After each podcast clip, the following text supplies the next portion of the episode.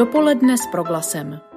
Zajímaví hosté, podnětné rozhovory, duchovní útěcha, ale i čas pro oddechnutí a úsměv. Hezké páteční dopoledne přeje z Brna Filip Braindl. Někdy stačí vyslovit jen datum. Od roku 2001 se 11. září stalo pojmenováním pro teroristické útoky mimořádné svým rozsahem i formou provedení. Zasáhly Spojené státy americké, kde se jejich symbolem staly zřícené věže Světového obchodního centra v New Yorku, ale v přeneseném slova smyslu zasáhly celou planetu.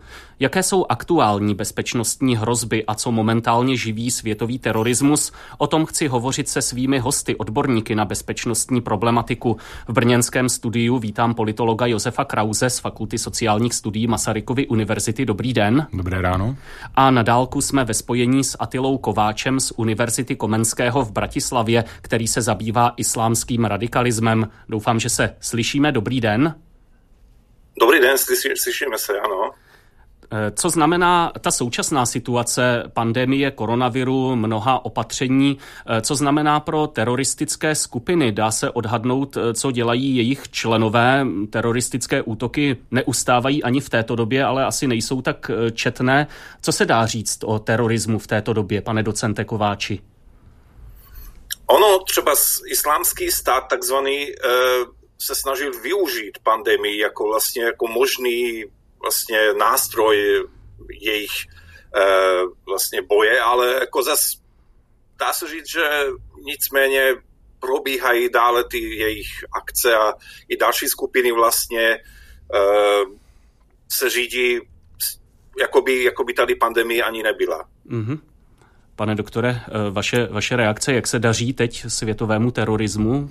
Já bych ještě doplnil, že možná je to i trošku regionálně vymezené, že můžeme vidět, že třeba právě v oblasti Evropy eh, je minimálně ta četnost těch aktivit nebo těch útoků nižší, než třeba byla ještě před dvěma lety, ale potom jsou ty jiné světové regiony, kde skutečně pandemie jakoby nebyla a je to dáno i tím, že vlastně i ta, ta opatření, co se týče ochrany eh, nějakých hranic, transportu osob a podobně, tam v podstatě žádné nejsou, nejsou tam žádná omezení, takže tím pádem ten volný pohyb osob, ale i uh, transport například eh, zbraní, výbušnin nebo čehokoliv dalšího, co je pro teroristickou aktivitu potřeba, tak tam zůstal nepřerušen. Což právě třeba pro Evropu úplně neplatí. Mm-hmm. Ta, ta, ten stupeň té ochrany je tady výrazně vyšší. Já jsem se ptal právě na tu souvislost. Zdají lze uh, takto hledat mezi těmi opatřeními proti šíření koronaviru a dopadem na možnost rozvoje nějaké teroristické skupiny?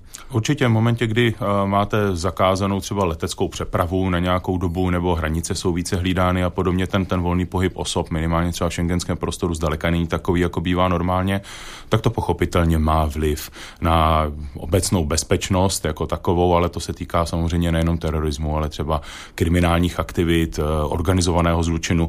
Hodně se mluví o tom, že například eh, obchod s drogami je v podstatě na útlumu, protože jestliže do České republiky nemůžete nic vyvážet a přivážet a hranice jsou uzavřeny, tak se nedoputuje ani ani kokain z Kolumbie. Hmm. Já jsem se díval na eh, poslední teroristické akce, eh, které se dostaly do médií v poslední době, eh, třeba útok na konvoj s afgánským viceprezidentem tento týden v neděli v Tunisku útok na policisty ze strany islamistů. Dá se tedy mluvit o tom, že ta, řekněme, rovnováha v uvozovkách řečeno, to rozložení terorismu po světě je pořád ve stejných regionech, pane docente? Ono to souvisí vlastně s tím pozadím eh, těch, těch teroristických aktivit. Terorismus je vlastně strategie, metoda. Jo? A eh, v určitých krizových vlastně kontextech se to projevuje. Jinak zajímavé je, jak některé ty skupiny ve své ideologii, zejména v náboženské, eh, se snažili se vyrovnat s tím, s tím, s covidem. Vlastně třeba z, takový ty vahabistický sunnický radikálové, ten velký výskyt covidu v Iránu eh, vlastně vykládali jako boží trest eh, vyloženě, takže vlastně operovali i na té ideologické úrovni s tím covidem, ale pokud zůstaneme vlastně na úrovni těch praktických činů, tam to evidentně zůstává vlastně v těch mezích, jak jsme to viděli předtím. Víceméně. Mm-hmm. Pojďme k 11. září. Zaznělo mnoho o tom, jak ty teroristické útoky na Spojené státy proměnily politiku, jak ovlivnili boj proti terorismu, ale zajímalo by mě, zdal se říci, že nějak změnili i ten samotný terorismus eh, v tom smyslu, že třeba vytvořili nějakou už nadále nedostižnou metu a eh, teď eh, se terorismus realizuje jinými prostředky. V podstatě do určité míry na dobrých deset let eh, tady tyhle ty útoky změnily modus operandi některých některých skupin. Začalo být jakousi módou, když to tak můžu v ozovkách nazvat, eh, dělat skutečně ohromné, velké masové útoky, eh, zcela nezacílené na veřejnost, na civilisty, hlavně s masovým počtem obětí. To znamená, to bylo zase něco, co tady dlouhou dobu nebylo a není to jenom otázka samozřejmě útoku v New Yorku, ale následoval Madrid, Londýn a další další, další destinace. A to můžeme vidět, že v té první dekádě nového století byl skutečně jakýsi trend. A poté se to začíná trošku měnit. Můžeme vidět za posledních deset let, že těch masových útoků ubývá alespoň v tom euroatlantickém prostoru. Samozřejmě nějaké oblasti Afriky, Blízkého středního východu a podobně jsou, jsou trošku jiné v tomhle ale přibývá útoků jednotlivců, malinkých skupinek, jejichž dosah i v počtu obětí je třeba v řádech opět zase jenom jednotlivců. Už to nejsou stovky nebo tisíce tisíce, tisíce obětí.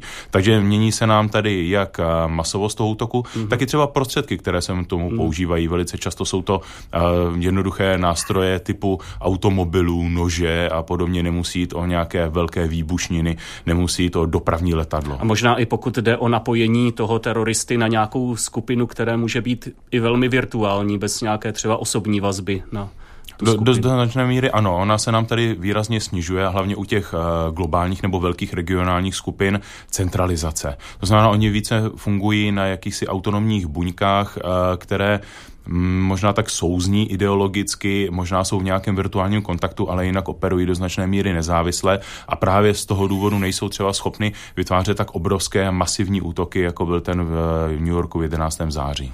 K tomu 11. září se chci zeptat eh, pana Kováče, jaký obraz má tato událost eh, v islamistické propagandě, řekněme. Ono to je evidentně výrazným milníkem. Prostě je to něco, co změnilo tu paradigmu vlastně u tě, fungování těch skupin. Ty skupiny předtím kladly mnohem větší důraz na ideologii, na propag, myslím na vlastně jakoby, jakoby verbování členů a podobně a, a na regionální vlastně jejich působení. A pak se to změnilo a evidentně z terorismu se stává e, jako mediální záležitost číslo jedna. A právě mnoha těch skupin vůbec se jakoby se netrápí s tím, aby vytvořila nějakou originální ideologii nebo vlastně, aby vytvořilo něco nového, pokud jde o myšlení nebo vlastně o koncepce sociálních a politických změn, důraz je na té akci. Proto vlastně ty skupiny často se nazývají skupiny přímé akce, kde ta ideologie se dostává absolutně pod to pozadí, je to hodně jedno, zjednodušená podoba, eh, je to jenom ten boj, nic víc prostě. A, a ta akce, vlastně to vyvrcholení je to, co dává celému jakoby smysl. Jo? Co, co, co když to porovnáme s tím, co bylo v těch 90. 80. letech, tak to je obrovský posun. Mm-hmm. Podle Bezpečnostní informační služby je hlavním myšlenkovým zdrojem mezinárodního terorismu džihadismus, nejradikálnější odnož islamistických ideologií. Eh, my se k němu dostaneme i k jeho propagandistickým metodám, což je eh, velké téma pana Kováče. Předtím bych se ale zeptal, zdal se mluvit i o růstu nějakých buď úplně jiných proudů stojících mimo džihadismus, anebo takových, které na džihadismus reagují. Vybavím si třeba ten útok na mešitu v Christchurchi na Novém Zélandu, tak eh, zda i něco takového je na vzestupu, řekněme. Můžeme to skutečně uh, vysledovat. Ono, já bych to asi postavil tak, že každá akce vyvolá určitou reakci. V momentě, kdy tady máme akci v podobě nárůstu řekněme, islamistického terorismu nebo násilí obecně, ať se nebavíme jenom o terorismu, tak je tady ta druhá reakce, nějaké té druhé strany, která se cítí ohrožena, která se cítí povinna například bojovat proti tomuto fenoménu a vzít spravedlnost v fouzovkách do, do vlastních rukou nebo, nebo bojovat za tu svoji pravdu, sáhnout za tu svoji i k těm víru. teroristickým prostředkům. A sáhnout uh, i k tomu násilí a třeba v té vrcholné formě i k terorismu. Takže přesně můžeme, můžeme často vidět tady tyhle ty osamělé, osamělé vlky bojovníky, uh, ať už to byl Anders Breivik, kterého bychom tady také mohli jmenovat, nebo jsou to tady tyhle ty ojedinělé útoky na mešity prakticky po celém světě, ale třeba i, i masivní nebo masová hnutí nebo záležitosti. Dost často v těch regionech, kde dochází k míšení náboženství a kultur, v těch regionech, které jsou třeba i etnicky rozdělené a to náboženství tam může fungovat eh, jako jakýsi katalyzátor eh, toho násilí a toho konfliktu. Takže ano, tady tohle se stává a stává se to vlastně i na území Evropy, kde můžeme pozorovat ty protiislámské a protiislamistické mm. hnutí, politické směry a vlastně i, i násilné bojůvky, které mají za cíl bojovat proti ne islámskému terorismu nebo islámskému násilí, ale islámu jako, jako celku a dostávají to zase do trošku jiné roviny. A pokud jde o nějakou ideologii stojící zcela mimo džihadismus, vidíte nějakou momentálně významnou teroristickou skupinu? Tak, eh, co se týče organizovanosti, tak eh, mimo, mimo ten eh, islámský svět ta organizovanost těch teroristických aktivit je relativně nízká, hodně právě stojí na, na jednotlivcích nebo naprosto minimálních, minimálních skupinkách osob. Na druhou stranu jsou třeba odborníci, a tady už se dostáváme trošku na ideologicko-politickou úroveň, a kteří to, co se děje například nyní ve Spojených státech, označují také za projev třeba levicově extremistického násilí.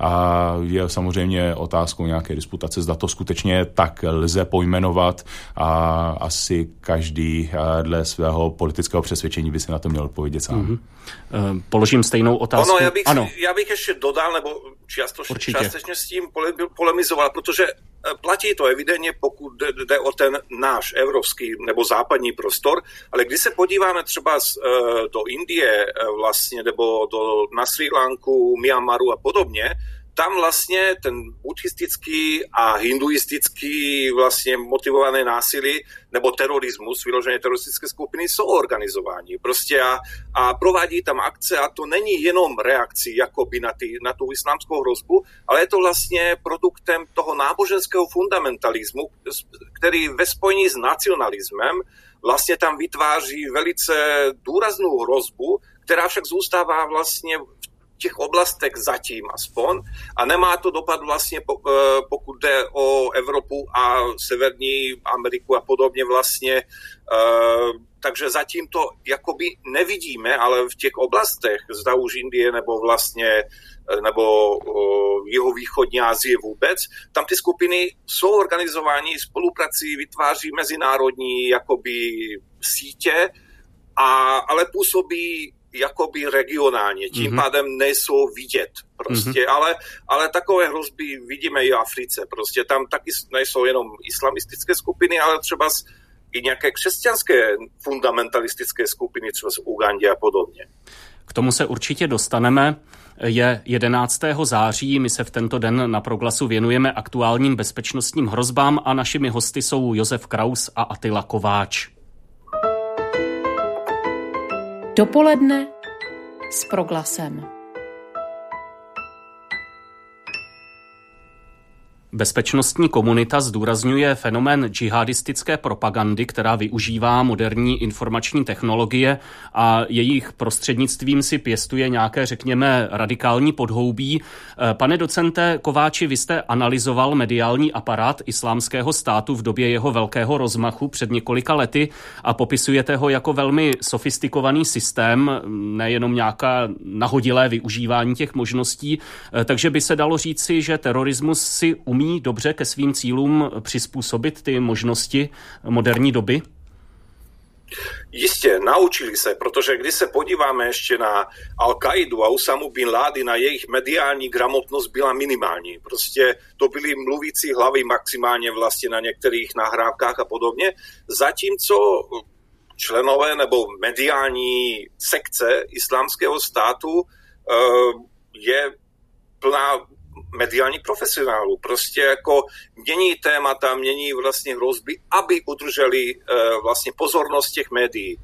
A to právě determinuje jejich působení. To je zvláštní právě to, jakoby zas ne ideologie, ale vlastně mediální pozornost uh, je ta, která vlastně určuje strategie vlastně některých těch skupin, protože jestli člověk není vidět vlastně ve zprávách a vůbec na sociálních sítích a podobně, jako by neexistoval. A to platí vlastně pro ty skupiny maximálně a to si uvědomují.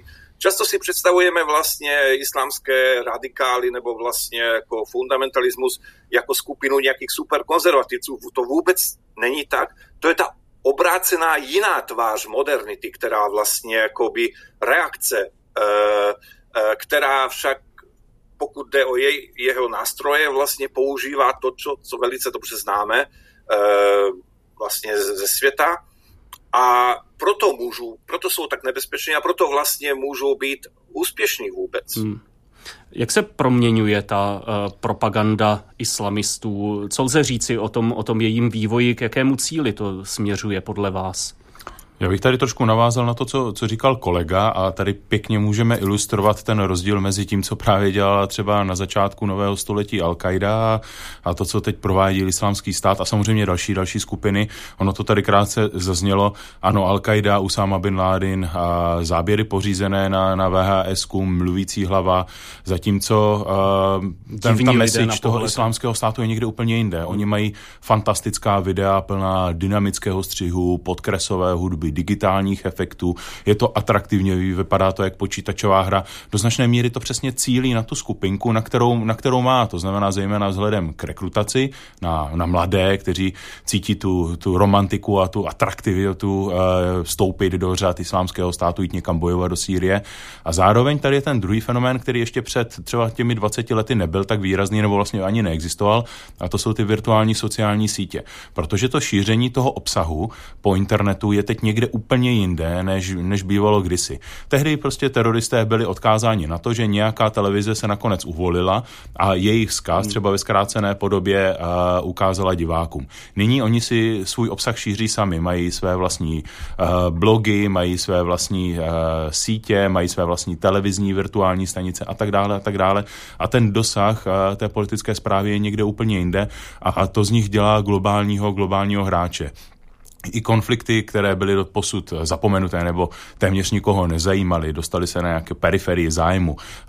Konflikty v Nigérii, skupina hmm. Boko Haram, ta najednou získala prostě celosvětovou popularitu jenom tím, že se přihlásila k tomu takzvanému islámskému státu a řekla, my jsme odnož nebo pobočkou islámského státu v Nigérii. A najednou se dostali na ten seznam, dostali se na tu mapku a celý svět se o nich bavil. Takže to jsou poměrně dramatické, dramatické hmm. změny. Eh, co s tím dělat vlastně? Ehm, zaujmout, jakou zaujmout mediální strategii vůči terorismu, když zaujímáme strategie vůči terorismu v jiných oblastech, jak to udělat eh, v tom mediálním, aby tedy eh, ta jejich propaganda nebyla tolik účinná? To je něco, co se samozřejmě hodně, hodně diskutuje. Jsou velké tlaky na provozovatele těch eh, sociálních sítí, jako je třeba Twitter, Facebook a podobně, aby více pracovali s tím obsahem. Na druhou stranu jsou tam zase samozřejmě logicky slyšet hlasy, že jakékoliv zásahy se rovnají v podstatě cenzuře, protože internet má být svobodný. A hodně bude záležet, jak se k tomu budou vždycky stavět eh, mainstreamová média, to znamená rozhlas, televize a podobně, které stále mají velký, velký dopad. A ty by pochopitelně neměli úplně přispívat k šíření uh, něčeho takového, neměli by zobrazovat explicitní násilí, hmm. neměli by dávat možnost teroristům posílat dál tu svoji uh, zprávu o hrůze i politických cílích. Uh, tohle je samozřejmě něco, co si uh, žurnalistika jako taková bude muset uh, hodně vyřešit mezi sebou. Poprosím o názor pana Kováče na tuto věc, jak čelit mediálně ano, terorismu. V zásadě první řadě měli bychom si uvědomit, že se jedná o propagandu, ne realitu, vlastně pokud jde o, o, o produkci těchto hnutí, protože často se to zaměňuje to s jak, jak se reklamama. Prostě reklamy vidíme, jak prací prášek všechno umí a není tomu tak pochopitelně.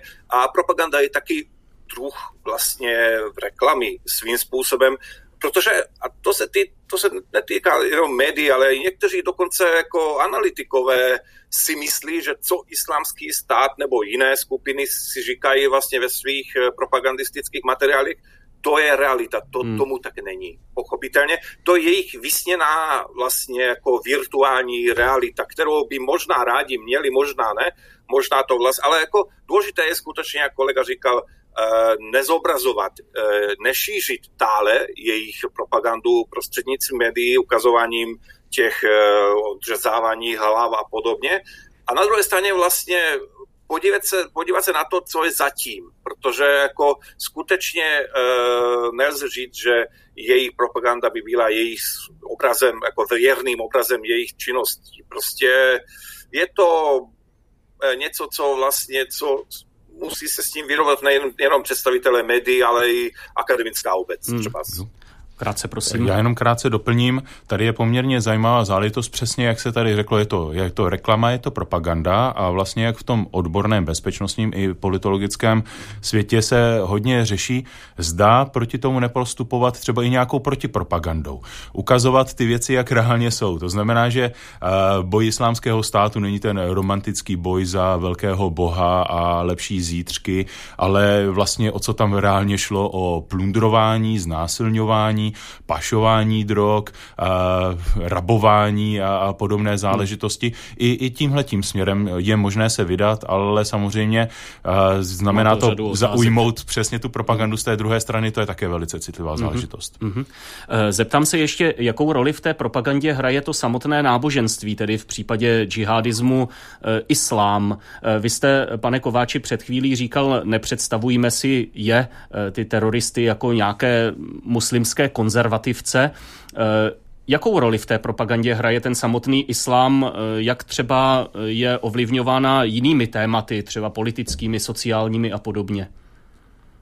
Eh, v té propagandě náboženství, teda náboženstvím ovlivněná ideologie přesně, hraje obrovskou roli, mnohem větší než té praxi těch organizací evidentně, protože jako pašování drog, prodávání vlastně jako orgánů a podobně, to evidentně islám odsuzuje a nemluví vlastně o samovraždě a podobně. Takže ono eh, v zásadě eh, ta propaganda je eh, nástrojem, která vlastně nabízí těm, těm lidem vlastně takovou velice zjednodušenou černobílou verzu, verzi nábožensky inspirovaného vlastně ideologie a tím pádem vlastně tam to je, ale je to zkreslená verze, jakoby hmm. uh, už jakékoliv podoby islámu, protože je to zneužíván politickým účelem, pochopitelně, co pochopitelně zase na druhé straně třeba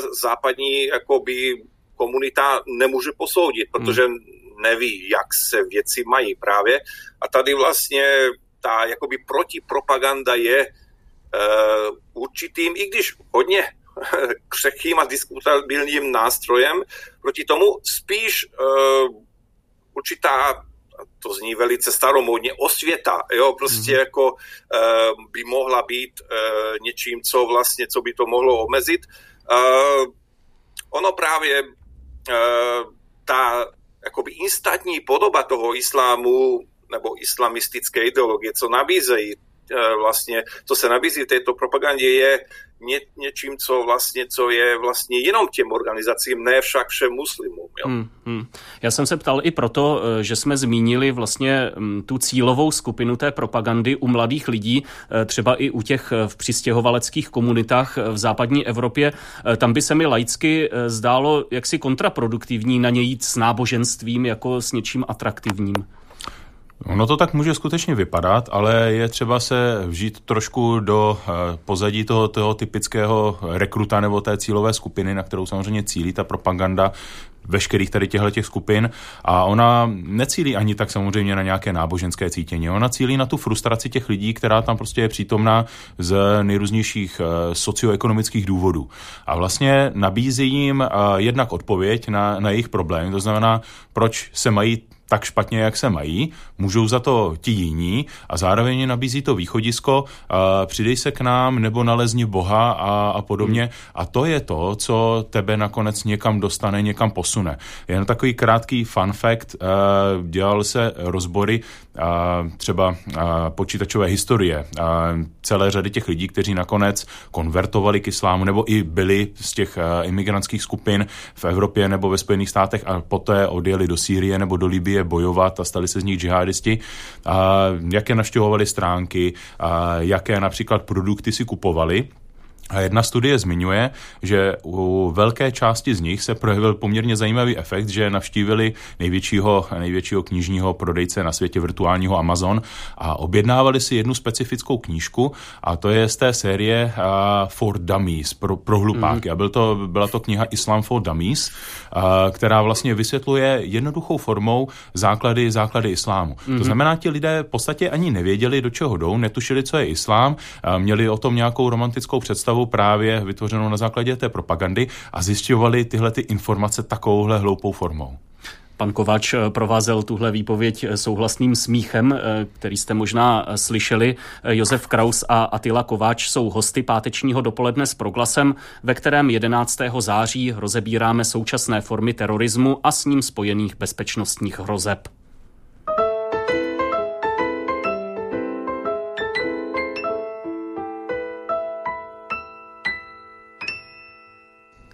Když jsem se připravoval na toto setkání, na tento pořad, díval jsem se na některé studie Centra pro výzkum veřejného mínění a zaujalo mě třeba, že podobné hodnocení závažnosti dané hrozby ze strany veřejnosti měl teroristický, poč- eh, teroristický útok s vyšším počtem obětí v Česku, stejně jako kybernetický útok, že veřejnost jaksi tu eh, hrozbu eh, hodnotila podobně a převažoval také určitý pesimismus, jak v hodnocení bezpečnostní situace v Evropě, tak i ohledně ohledně dalšího vývoje, že se tedy to nějak zlepšovat nebude. Eh, zeptám se vás, eh, pane doktore, jaký je podle vás zdravý, realistický přístup k terorismu jako k hrozbě? Zcela pragmaticky a upřímně, terorismus jako hrozba je fenomén, který tady bude vždycky. Ten se nepodaří nikdy vymítit. My můžeme jej nějak limitovat, kontrolovat, můžeme snižovat třeba jeho dopady, následky a podobně, ale někteří, takhle, aby jsme si to dokázali lépe představit, přirovnávají terorismus k nějaké míse s pudinkem. To je ten islámský stát, Sýrie, Libie.